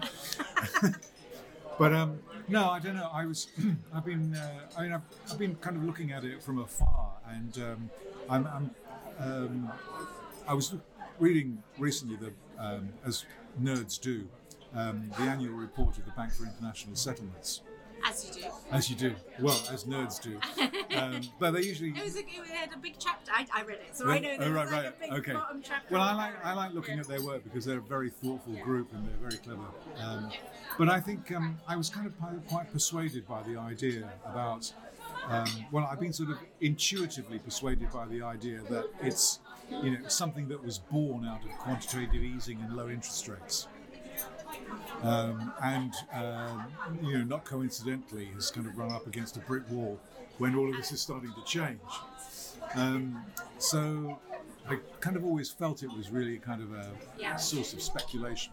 But I was kind of quite, quite persuaded by the idea that they, BIS argued that money is fundamentally a public good. Um, and uh, what we what we don't really want and what we shouldn't really kind of uh, sort of give any kind of nurturing to is the idea that it can be privately owned and compartmentalized and you know decentralized and so on. Because actually, that way, um, you know, the, the function of money. I mean, it may be very useful if you want to hide your transactions or for your, you know, you, you don't want anybody to know what you're doing. Um, but um, I'm not sure that's something that is something that we should uh, support. So, what do you think of the? Um, uh, sorry to interrupt. Uh, you might have been making this point. Um, how do you think China fits in with its kind of approach to CBDCs and the Oh, okay, so that's different, right? So the That's a public. Like you would Yeah. argue, we're providing a public good. Yeah, and I think I think centrally central bank digital currencies. I mean, I, I can't see uh, that's an unstoppable train in my view. Um, I mean, I don't. I think the BIS said there are probably ninety central banks in the process of either developing or testing or investigating or something. Um, that, that's definitely coming. That's coming down the track, and, and so the digitalization of money is without question, uh, you know, where we're going. Do you think, like, so I guess the concern with like a country like China rolling out CBDC is that when money, money becomes programmable, it means that suddenly the neutrality of money disappears. And like fundamentally, as an economist, you know, the principle is that money is neutral and price prices dictate. You know, the variance in the economy is dictate. You know. Um, influenced by price changes of different goods and supply and demand, right? But if money is no longer neutral, it's no longer the clear, the neutral clearing system for everything, then prices become a bit weird, right? Because you can't price, relatively speaking, all the same thing. So in, in the worst case scenario, it's a social credit idea where, like, well, your credits, you're George, and you've been a good citizen, and so you can come and have all this lunch. But my credits, because I've been no, like I've done something to upset the regime, even though technically we have the same amount of credits, I can't spend them on like half of the nice stuff on the menu. So, what, what- so when you say that it wouldn't be neutral under central bank issuance, why? Well, it depends how, like, if you make the money programmable so that it's not just how much money you have, but how you're entitled to spend it. So, like, unless you've been a good citizen, unless you've, you know, so you might have 10,000 credits. But if you've like upset the, you know, the regime, they'll say well, you can spend it on anything apart from train travel because we don't want you like leaving. right.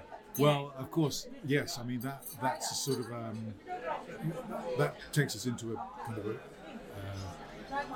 an area of abuse. You know, I mean, obviously, we don't really we would not want to think that um, that centrally central bank issued digital currencies would be you know, abusable in that way. I mean, it would issue the digital currency to banks. We would get them the money from banks. I presume that's kind of how the sequencing would work.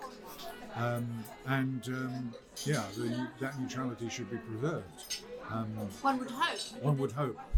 But we we- temptation to use it for data mining. Sure, we want to make sure the central banks don't replicate our fears of big tech because we, we worry that they would.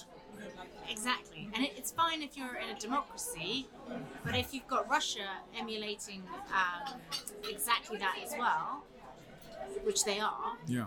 Then you've got potentially not just money under the control of the government, but all the personal data to do with how you spend the money, um, which is incredibly powerful for, for if, if you are, you know, you're not to be trusted as a government, that is, you know, Yeah, so I wouldn't want the Stasi to have it, you know. So my response to that is, well, kind of for, for those, you know, for the argument that is about, well, the e-yuan is going to be world leader, you know, we'll all be having accounts in e-yuan. I think let's hold your horses. Right, because why would you want to settle anything Indeed. in Yuan if the Chinese government Yeah. is using that to track how you spend your money? Exactly. I mean, a, I think it's an irrelevance to the to the the, the basic notion about whether the renminbi or the yuan will be more widely used. I mean, you know, with e-currencies, digital currencies, about payments mechanisms. They're not really about store of value. People doubt or have reservations about its use as a payment because somebody will be prying into your personal history or what you do with your money, then I think it's a, it's a put off, right? I mean, we won't we won't necessarily like to do that. Um, so on, on both counts, I mean, I, I don't doubt the Chinese are you know going to of press this hard as they are continuing to do. Um, and will roll out, uh, you know, initiatives and experiments in China, you know, in the next couple of years and so on, almost inevitably. Um, but how far it'll go to be, you know, kind of a globally recognised, globally used, let's let's wait and see.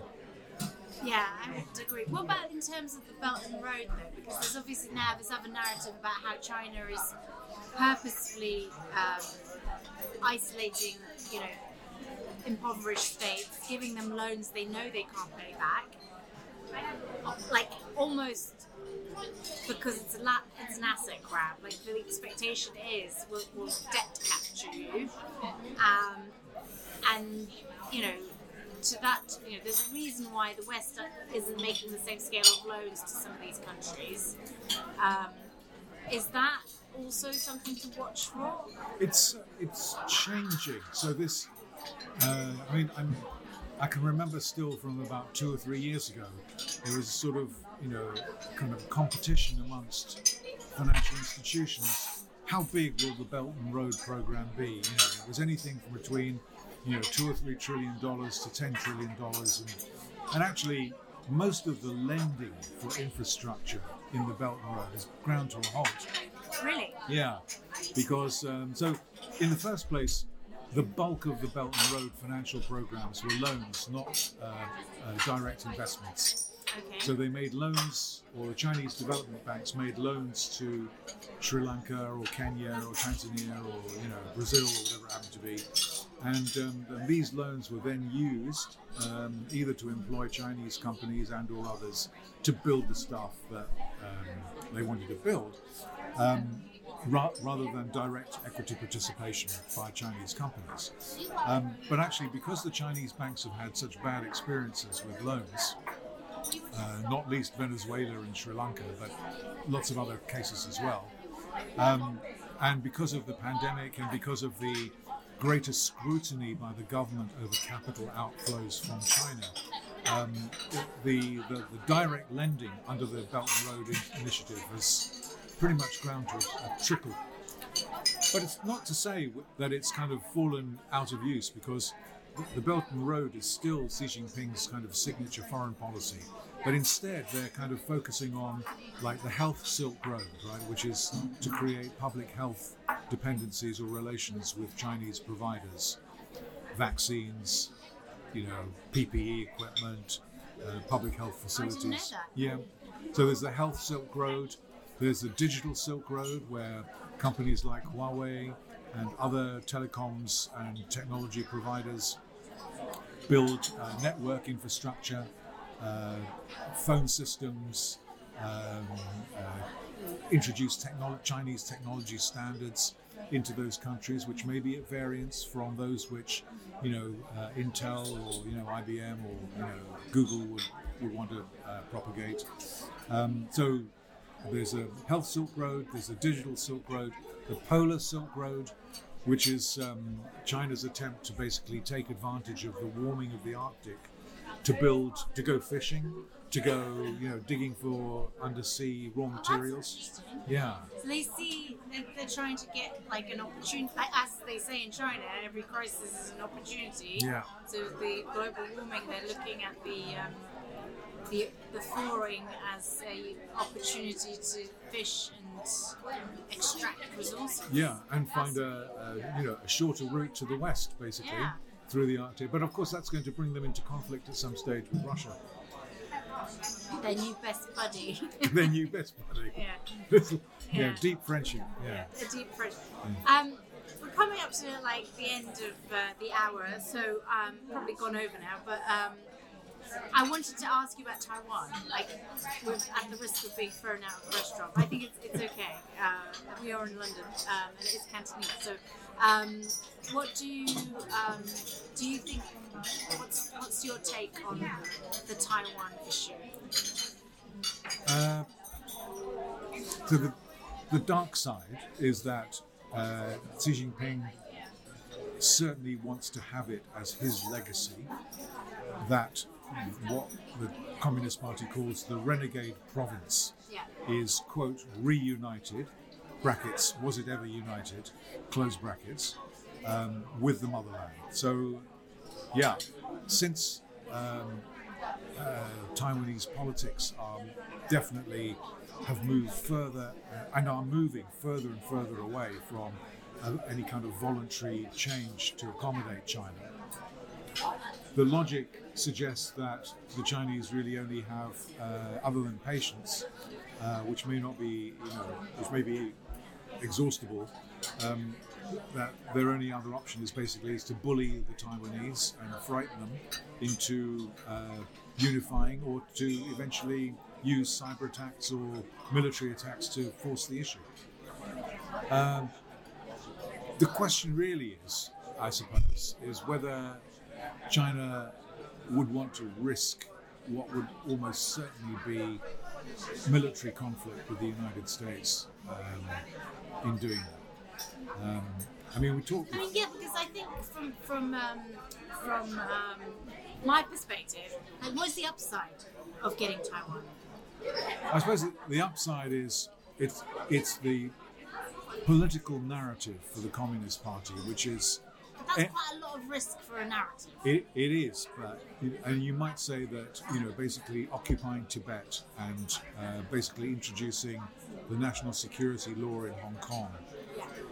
That these were not huge gambles. You know they were they were always going to work.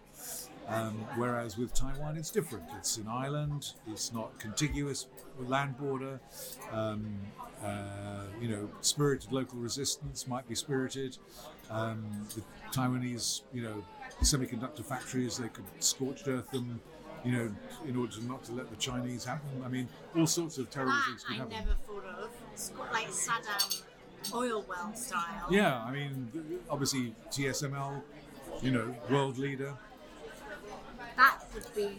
I never thought of a scorched earth policy on that. But um, okay, so But- facing those challenges, what is the upside? Yeah, well, I mean, the upside is, I mean, I suppose if We could create all sorts of kind of scenarios, right? So let's imagine for one moment that uh, you know Donald Trump is back in the White House, um, and that um, you know uh, he becomes even more isolationist than before, and um, you know basically reaches some kind of transactional deal with China. Like you can have Taiwan, the quid pro quo would be something, whatever it might be.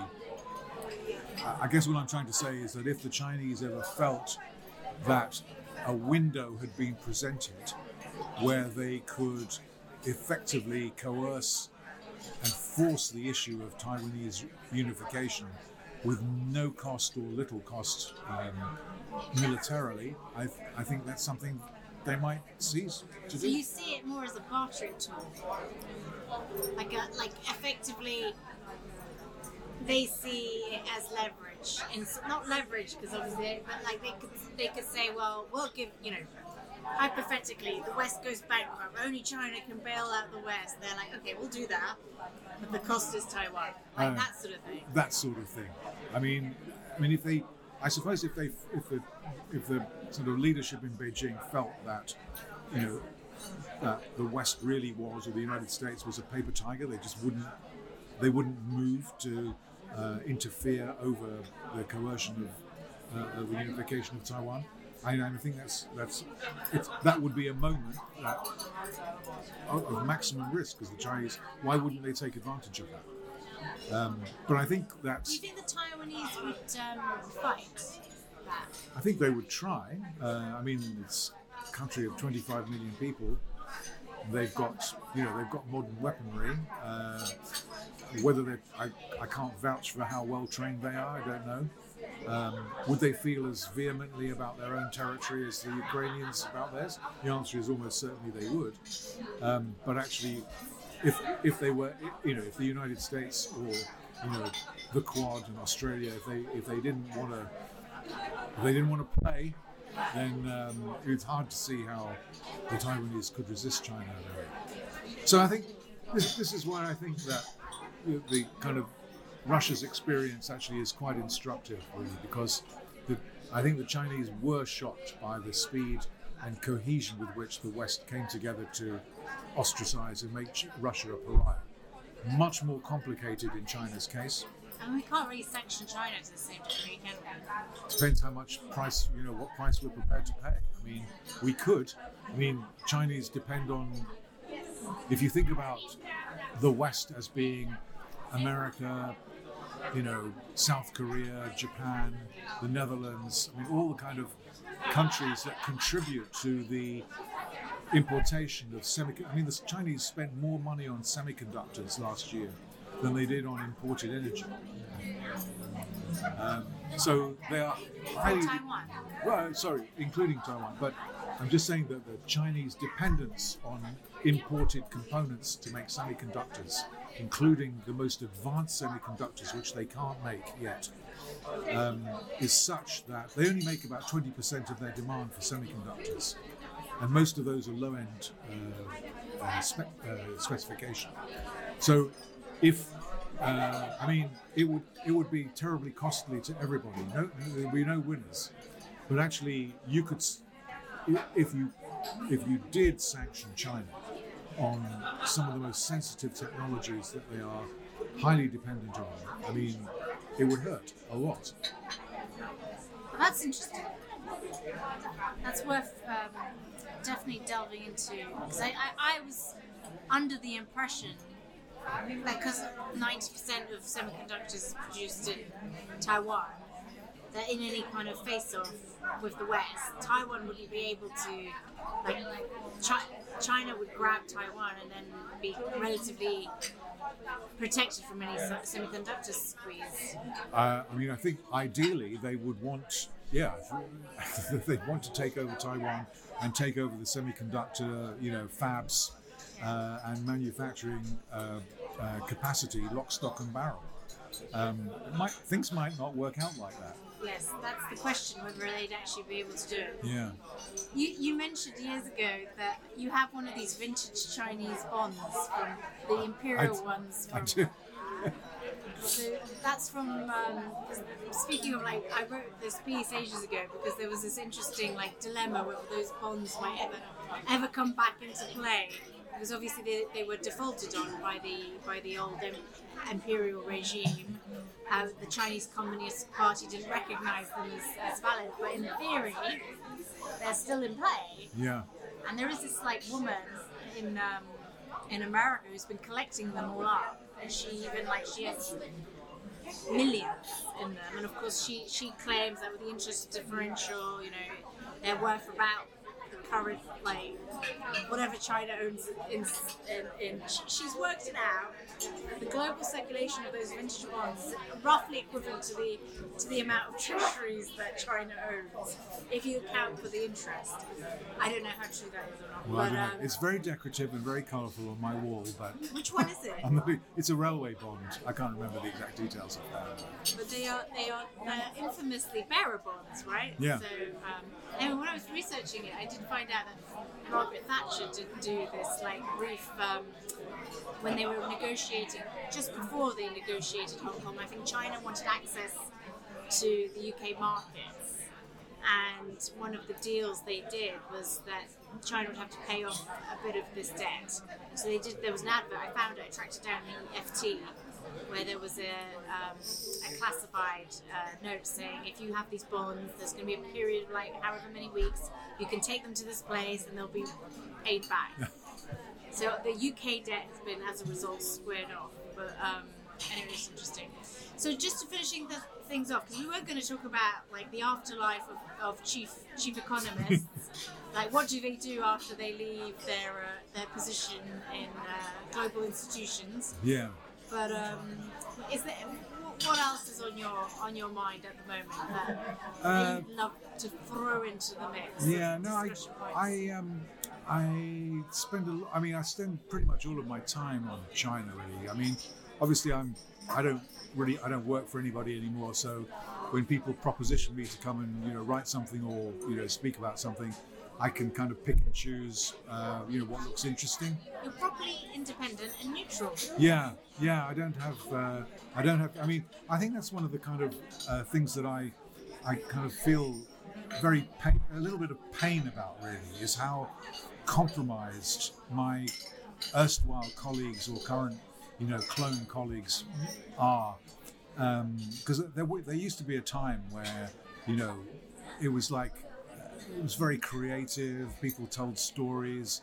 You could pretty much say what you want. Sometimes it was a little bit close to the bone, uh, but It's got a bit dry. it has gone very dry. And I think, um, I mean, I, you know, I, I don't really get to see a lot of sell side research anymore, to be honest. But every now and again, I mean, I, I do see stuff. I mean, I, I still like the stuff that Goldman's put out.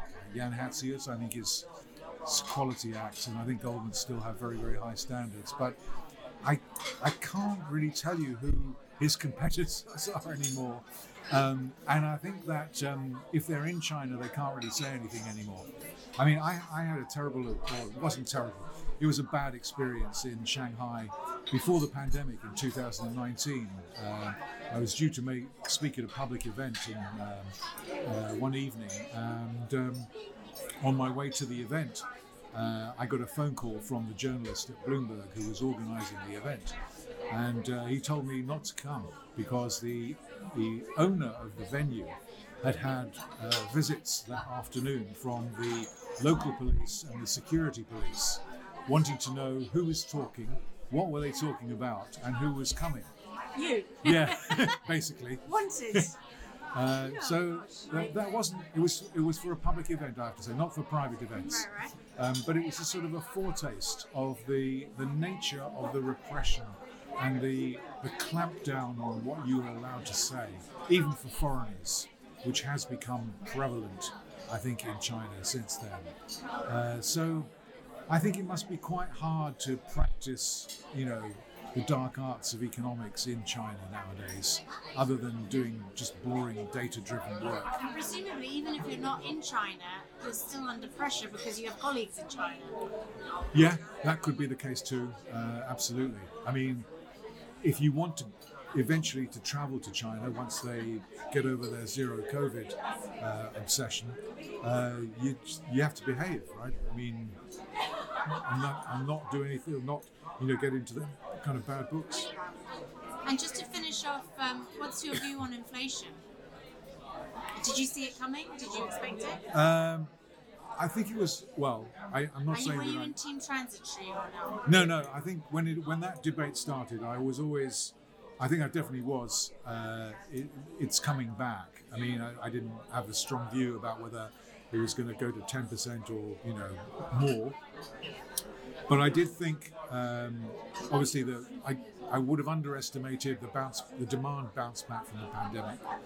Um, I was, I think, I was probably cognizant of the supply chain problems uh, and particularly those that are going to be with us for some time, even after Ukraine and all of that is kind of in the past. Um, I think the, the, the recalibration of supply chains and the localization or regionalization of production, uh, I think these are trends which are going to stay. They're costlier. Uh, some will some will go into margins, some will be passed on. So I think we will live. I mean, if we're going to go into a recession in the next year, you know, inflation will come down, easy peasy. Um, but I think we'll be left with a legacy which is higher inflation than we had in the past. And who are you listening to? Who is like in the commentariat space, the econ- economist space? Who is who's called it right? Who's been the you know? Who do you think is worth listening to? Not the Bank of England. keep hearing that for some reason. Yeah, Uh, Andrew Bailey, frankly, has been a bit of a disappointment. I think. Yeah, I think. I mean, a lot of the central banks have been uh, slow. Uh, Do you think that was intentional? Because I keep saying like, either they're totally incompetent, or they had no reason to be flagging it because of the potential of making things worse by acknowledging it. So was there an element of like, we know it's coming, we say it's coming, it'll definitely come. So maybe we just don't say anything Uh, and tri- take one for the team. Tri- yeah, tricky, isn't it? Because obviously, what I, I kind of understand in a way that the central banks, you know, will have been and probably still are quite uh, anxious about a wage price spiral. Right? We don't want to go back to the 1970s, but the way to prevent that from happening is to make sure that you are in control of inflation at the very beginning. Because once once it's really out of the bag, and it, I mean, expectations can be pretty sticky for a while. Even when we've got elevated inflation now, I mean, obviously people expect prices to be higher, but you know, I think it, it takes more than a year, I think, for for people's behaviour to, to really kind of, uh, you know, to, to radically change. So I think there is still a window within which they can kind of contain inflation, uh, relatively speaking, but it's they have left it quite late, I have to say. I mean, how much of it is now in the hands of the unions as well? And like all these general strikes that, like, like not general, there is a potential general strike atmosphere in the works, right? You've got the rail workers, the airline workers, the doctors, the teachers, like, I mean, that's general, we're getting it. Yeah. Uh, well, yes, that's why you know I, when I say there's still time, there's, there's not much time, right? Because you're listening to the new Chancellor of the Exchequer this morning, who was reminded of his promise to give teachers five percent. If five percent becomes the norm for the public sector, yeah, I mean that's uh, that's a lot of extra money, and that's going to fuel private sector wages, which is going to fuel public sector wages, and you could argue that by that time it becomes uh, becomes very late, uh, and then consequences could be quite dire. So, I think it's. I- mean, it helps if you have grown-up government, which we don't have. Um, so I think we're very vulnerable to to losing losing control. So obviously the central bank has got it wrong, whether consciously or not, we don't know. But who, who who's who's been like would, Larry Summers has, whether you like him or not, he has been a bit of a bit of an inflation truther, as I uh, I would call him. He's, he was one of the early ones to speak out. Do you think it's, he's back in vogue as a result? Uh, I, I don't know. I mean, I see on Twitter that he's been getting quite a lot of bad press from some people for sort of advocating sterner measures to suppress inflation. Obviously, you know, there's no surprise that you know that you know there is a trade-off between inflation and unemployment. I mean, however flat the Phillips curve is supposed to be, we know that if you want to quell inflation, there's going to be you know production's going to go down, unemployment's going to go up. It's going to be quite painful. Uh, we already have, you know, big fiscal reckonings and so on.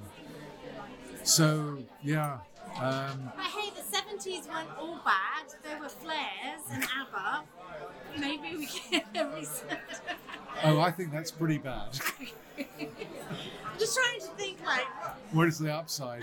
what is the upside of the return? Do you think it will be, is 70s the right paradigm to be comparing it to? I, I don't think so, actually. I mean, I, I, I mean, I think you know, I think in the seventies we, I mean, obviously the, the, the it was triggered also at the beginning of the decade by this kind of huge surge. I mean, percentage-wise, much much bigger than anything we've seen in oil and gas uh, this time round in oil prices and in commodity prices, uh, and it was kept go- going in the early 70s by very accommodative monetary policies. So, I and I think the politics were different then too, actually. So I I have a sense that it's we're you know I'm not sure that the 70s is a good template.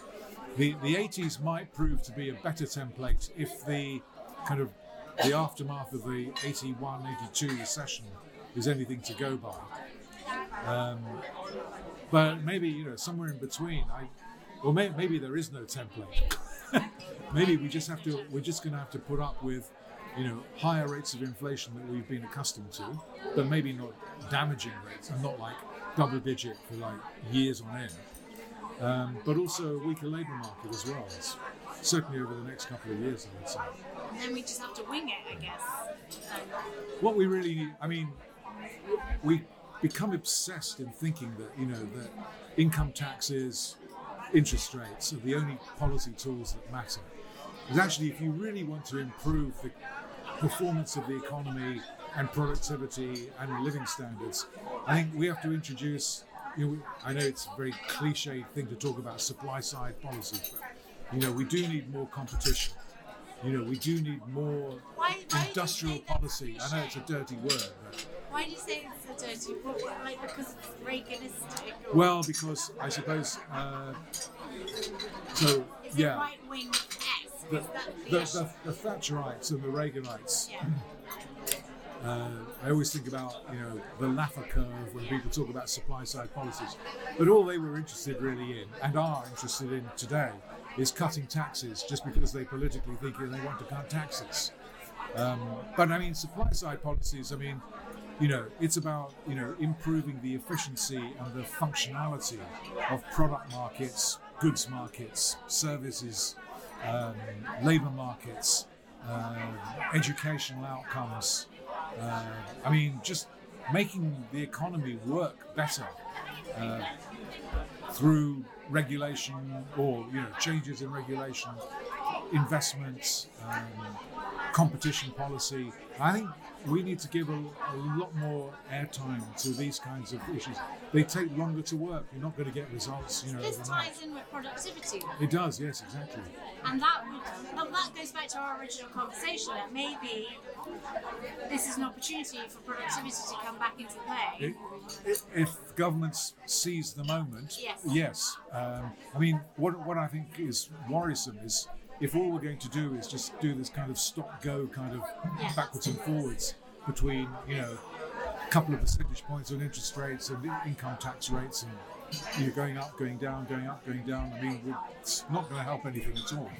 Uh, so uh, there is an issue about efficiency and the economy's potential to deliver growth without constant artificial stimulus. So we're talking about to achieve that. Presumably, we're talking about some sort of reallocation, like a, a stru- restructuring of the economy.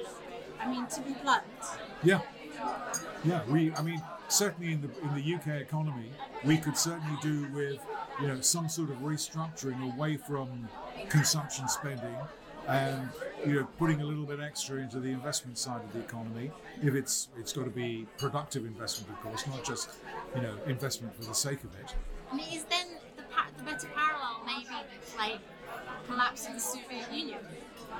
Like, if you think about, you know, subsidies were a big problem in communist times, and that's kind of what's inadvertently we've all been subsidized, like through corporations and VCs, and you know, the great era of, of QE has has like been the era of the growth company that never made any profit, right? Which is a de facto consumer subsidy, right? In effect, And they're monopolistic in nature, most of them. So is there a kind of like, it wasn't a state based kind of uh, communistic system, but it was like a corporatist one instead? Uh, yeah, most certainly, uh, and I think that's kind of what happened. I mean, I don't know the sort of the latest kind of you know what the numbers specifically are, but I think over the last two or three years, I've read so many stories really about what a narrow universe of companies generates such a high proportion of profits and of market cap increase in, in global markets um, which is a function really of the you know the the kind of the narrowing of the kind of top of the pyramid in the corporate stru- in the corporate the, or structure of corporations in the world. So we need to kind of you know I, definitely think that competition is something that has suffered a lot um, as a consequence of I don't know vested interests, bad laws, uh, neglect. Um, and also, I guess fragmentation would then, because the, mon- the big growth monopolies depend on globalized supply chains and blah blah blah. If that's being fragmented, then you can see them kind of breaking up a little bit, and then maybe productivity finally comes into play because um, there'll be homegrown competition again. I think that's kind of part of how it should work. I mean, there's this sort of, you know, we, we were talking before about deglobalization, you know, which, uh, well, I mean, obviously uh, the largest companies are the ones that have been the biggest globalizers, right? Because they globalize supply chains. Small companies kind of fit into that. Um, but I mean, uh, bringing some of that production, say, back to Turkey or to Mexico or somewhere closer to home, I mean, it doesn't mean the kind of the, the, the death of globalization, um, even if it doesn't happen to be China centric anymore. Um, and it actually has upsides, right? Because there are new investment opportunities, new companies could be participating in this. could spur, I mean, even in Britain, you know, if uh, I think you have to change the government to do this, but um, I think we're in the process. we, we are in the process. Um, you know, I mean, even if um, we rebuild some sort of, um, you know, uh, modus vivendi with the EU, doesn't have to be rejoining, but it could. Uh, I mean, it could rec- it could restore some of the extraordinary losses that we've we've had in our trading performance and in, in the uh, investment uh, environment, uh, which has happened since 2016-17. So, um, you know, I mean, obviously, as a Remainer, I would like the UK to get back into the EU, but it's not a kind of a make or break issue for me now. I, we can we can reach a, an accord with the EU, which will deepen our commercial links. Uh, just takes a bit of goodwill, and yeah, I think uh, my colleague wrote a piece um, just arguing there's such a differentiation between the EU on the internal kind of side versus the external perspective. And on the external side, its, its global influence has never been stronger, and you've got all sorts of countries wanting to align with it, from Ukraine, obviously, to you know. Um, African states, you know, there's there is this desire to be aligned with the EU, and then internally you've got this very precarious situation. But he was arguing that actually, in a, in a world of fragmentation and deglobalization, the EU, because it's kind of um, quite used to all that fragmentation, it's actually best suited. And he was saying it's like the re-emergence of the royal of the um, Holy Roman Empire in that sense, and the and the EU could take on that sort of role. Where its influence goes beyond its borders as well as its own. And um, stranger things have happened. on that cheery note, I'm going to say thank you, George, so much for, for joining me in, in Royal China. It's been a real delight. Thank you so I- much. It's uh, the food was great, the conversation was good. Uh, it was great to see you. That was Leaked Lunch with Izabella Kaminska, brought to you in association with Hire, the pseudonymous messaging app that won't share your personal information unless the law demands it. For more on what happens when finance and media intersect with reality, check out The Blind Spot at www.the-blindspot.com.